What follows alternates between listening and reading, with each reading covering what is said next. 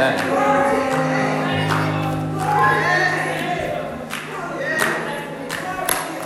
Be patient with me.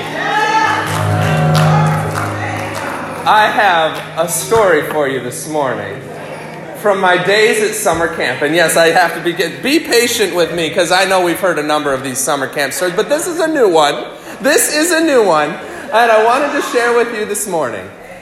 You see, I was a camp counselor for a couple of summers at a Christian summer camp in Western New York. Great time uh, loved every minute of my chance to be there. And a funny thing about being a camp counselor is that every single week you got a new batch of campers who showed up, who you were then responsible for, your, your cabin group. And so every single week, for about seven to eight weeks each summer, I was responsible for 10 or so young men of varying and different ages. And now here's the thing that I can tell you the secret of the camp counselors is that we loved nearly every single week of camp. We loved the campers that would come in and be entrusted to our care because they all wanted to be there too. For many of these individuals, this was the highlight of their summer. They couldn't wait to spend one week away from mom and dad at camp. Except, except there was one particular week of the summer where the campers weren't quite as enthusiastic. You see, every summer we led a confirmation camp. And now, the reason that this was a less than enjoyable summer for the campers and the camp counselors, mind you, is because confirmation camp was a requirement in Western New York. You see, if you wanted to be confirmed at a Lutheran church in Western New York, there was this expectation that you had to spend at least one week of your summer at camp. This was required if you wanted to be confirmed. And yes, confirmation students, I'm thinking about this myself. But more to the point, what would happen then is you would get a cabin group of individuals, and not all of them wanted to be there. And so they would have their own ways of showing this. They weren't as enthusiastic when they were singing the camp songs. They didn't play along when I would take them on my creative nature hikes. And they certainly wouldn't listen and follow all the rules to the crazy camp games. And that's what I want to talk to you about this morning because there was one day when I was with my cabin group of confirmation campers, about 10, 11 year olds, if you will. And we were playing a game, and the way that it worked is I was changing the rules again and again throughout the course of this game, just to keep them on their toes. I can't remember exactly my larger point in doing this, but I'm sure there was a good reason. And so the, game would go along, and I'd say, okay, okay, stop. Now the lowest score wins. And so they'd have to totally change the way they were playing because now they didn't want to score points, they wanted to not score points. And then, then I'd say, stop, stop, stop. Now you can only play with your feet. Okay, and so now they're having to adjust to this. And I was doing several of these changes throughout the course until at one moment, about the sixth or seventh change in, one of the 11 year olds, one of the 11 year olds who really didn't want to be at camp that week, he looked at me and he said, We don't have to listen to you. And I said, no, no, no, no, try it again. No, no, we're, we're going to play. You can only pass the ball now. You can only, he's like, no, we don't have to listen to him. Come on, guys, just keep playing the way we were. He staged a coup right there. Everything worked out in the end. And while it was very frustrating in the moment to have my authority questioned like that, I think this young man has something to teach us. See, because his, his, the, what he said has a wider application for us we need to ask ourselves again and again whose rules are we following? Or, or, who is changing the rules in our life and we're just going right along with it? I'd like to talk to you about this a little bit here this morning. We're going to be looking at Luke chapter 19 as our preaching verse. We heard it already read this morning, but we'll read it again. I've titled this sermon, What Kind of King Are You Looking For? Please pray with me. May the words of my lips and the meditations of my heart be acceptable in your sight, O God, my rock and my redeemer. Send your living word to walk amongst us now, to challenge our assumptions, to set our hearts ablaze, and to make us whole again. Amen. Open up those Bibles to Luke chapter 19.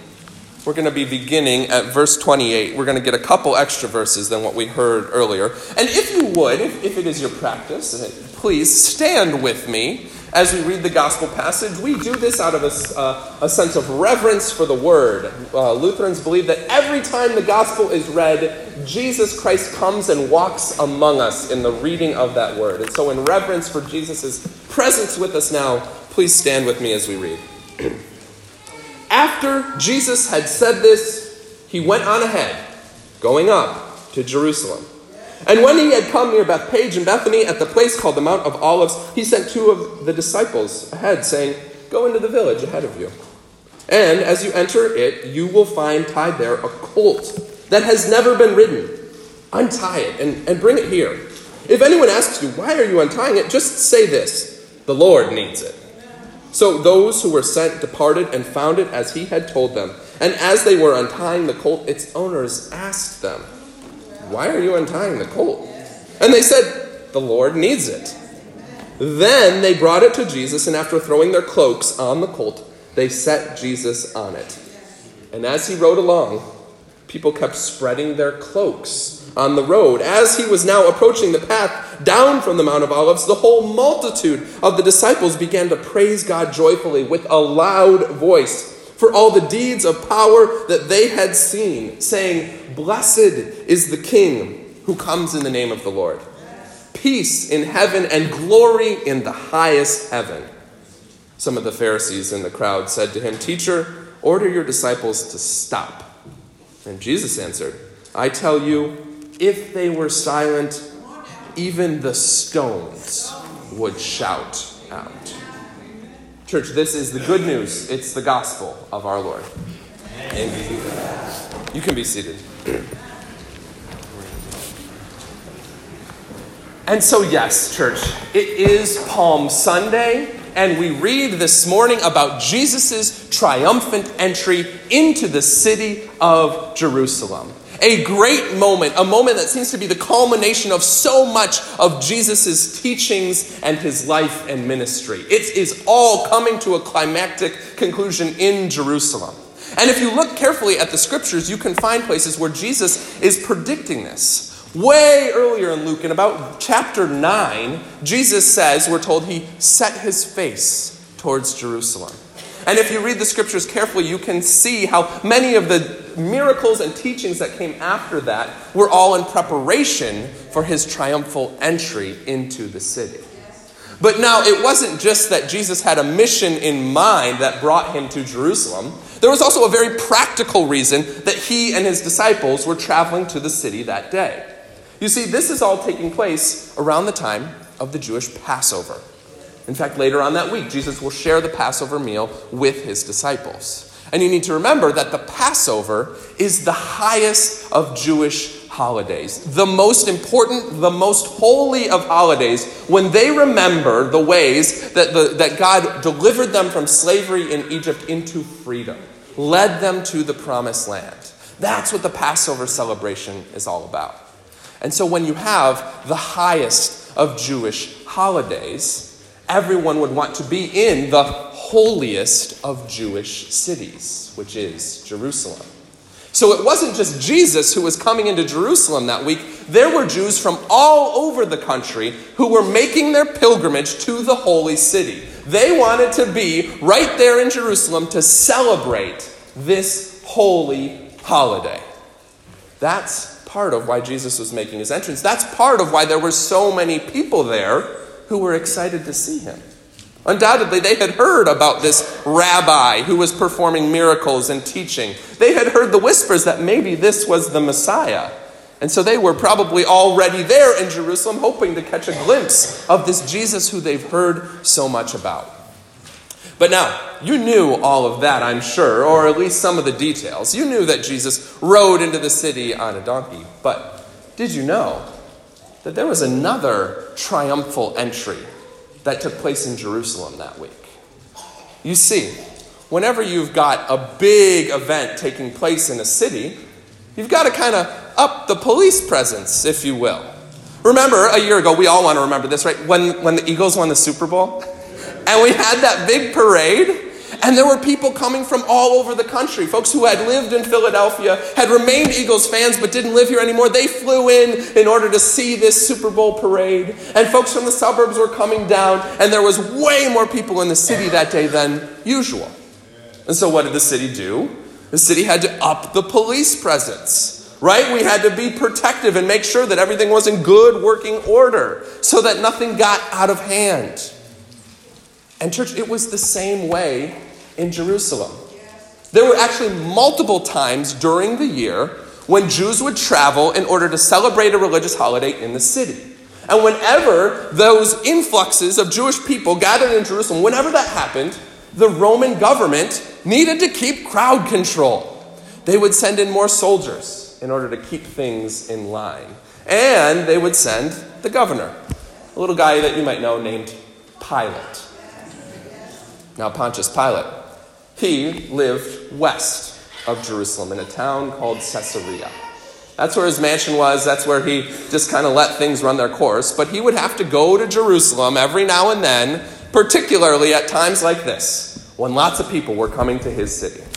And so he would travel in from the west and whenever he would enter the city, he needed to set the tone. He needed to set the tone for how things were going to be. And so Pilate would ride in on a war horse. Some sort of horse that had seen battle that was big and intimidating and triumphant. And Pilate would wear his armor and he would be flanked by soldiers on all sides and he would make his triumphant entry into the city. And it would set the tone for the people. Don't step out of line. You know who's in control here. You know whose kingdom this is. It's mine, Pilate says. And using fear and intimidation and dominance and violence, Pilate would enter the city and everyone would stand up and take notice. And so you need to realize that during the week, when Jesus rode in to the city on a donkey, Pilate was riding into that same city on a war horse flanked by soldiers. There were two very different messages entering the city that week. Two very different kings, two very different kingdoms coming to Jerusalem. And all the Jews would have seen and noticed and had a lot to think about. Now, there's another detail that really brings this all to, to, connections together. You see, Jesus didn't just go to the city because it was the Passover, and he went because he had a mission in mind. And Jesus didn't just ride in on a donkey because he thought it was a good idea. There was some deep symbolism at play when Jesus was entering the city that day. Open your Bibles. Pastor, we already opened our Bibles once. Two for one scripture. That's right, Palm Sunday. Open your Bibles to a little book called Zechariah. You weren't expecting that, were you? It's on page 836 in the Old Testament. It's one of the last books in your Old Testaments. Zechariah chapter 9 is where we're going to be. That's page 836. Now, you need to remember that Jesus and all the Jews gathered in Jerusalem, they knew their scripture. When you went to school as a good little Jewish boy or girl, you had to memorize the scriptures. And so they would have known about this passage from Zechariah that I'm about to read you. This wouldn't have been a revelation to them. They would have known exactly what Jesus was doing. Listen with me now. Verse 9. Zechariah 9, chapter 9.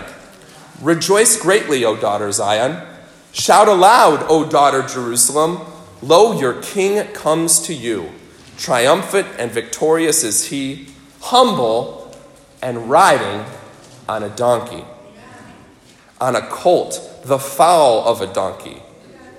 He will cut off the chariot from Ephraim and the war horse from Jerusalem, and the battle bow shall be cut off, and he shall command peace to the nations. His dominion shall be from sea to sea, and from the river to the ends of the now, as I said, every good Jewish person gathered in Jerusalem that day knew this scripture passage. And so imagine yourself in that position. You've heard about this rabbi Jesus, who some say might be the Messiah. You, you've heard about him. And all of a sudden, there he is, entering the holy city on a donkey. And this would have clicked in your mind. You would have said, wait a second, wait a second, where have I heard that before? Entering the city of Jerusalem on a donkey. How does the rest of that go? Oh, here's how it goes. He will come to cut off the war horse from Jerusalem. He will establish peace in the nations. You see, when Jesus came riding in on a donkey, they would have realized that this was a direct affront to Pilate, who came riding in on a war horse and who lived by violence and domination. This is why they shout Hosanna. This is why they shout Hosanna, is because a totally new message is coming into their city. It's coming riding in right before their eyes. Things are about to change. There is a new kingdom taking shape right in front of them, and they are there to see it. And now, that's why they shouted Hosanna. That's why everyone got so excited. But this leaves us with a very clear question to be asking this morning What type of king are you looking for? Are you looking to the west, where Pilate rode in? Are you practicing ways of fear and intimidation in order to get what you want? You see, you don't have to be a tyrannical king like Pilate in order to practice the ways of Pilate. If you are always insisting upon your own way and clinging to control, that's the way that Pilate did things. If you are using fear and shame and guilt in order to manipulate someone else in order to get what you want, that's the way Pilate did things. If you are bullying and belittling other people, in order to make yourself feel better in some way, that is the way Pilate did things. But the ways of Jesus that came riding into the city, those were the ways of peace and compassion and grace and mercy and love. This is an entirely different kingdom than Pilate's. In, in fact, I told you, Pilate came into the city from the west. Caesarea was west of Jerusalem, so he rode in from the west. But if we look back in the scriptures, the beginning of Luke chapter 19 says that Jesus was in Jericho, which is east of Jerusalem. So when Jesus came riding in, he came riding in with a message of peace and love and compassion and grace, and he came riding in from the east. And Pilate's message is the exact opposite, and it came from the west. The message is clear. These two are vastly different kingdoms, and never the two shall meet. and the truth, church, the truth, church, is that we have the choice each and every day, hundreds of times a day, to choose the ways of Jesus or the ways of Pilate. You're never going to be 100% perfect on this. But you always have the choice. Will you choose intimidation and fear, or will you choose mercy and compassion and love? Now, I've been asking us to think through all of this this morning because we are called to show love like Jesus showed love. But I want to close by reminding us that in the end, what matters most is what Jesus does for us. Because Jesus rode into that city that day for you and for me. Not just on some whim, but because he had a mission for the sake of the whole world. And now, just to tie this together, I want to tell you about what happened at the end of that week of confirmation camp. It was all coming back around. You see, every week when we were at camp, be patient with me. be patient with me. Every week when we were at camp, we would end the week with what was called a Christ hike. And what this was, was it was the counselors and sometimes some of the campers would take on different roles within the Jesus story, and we would reenact many of the key moments in Jesus' life. And so the whole camp would walk from one part of the campus to another, watching these different scenes acted out by the counselors. And it would end with Jesus' death and resurrection.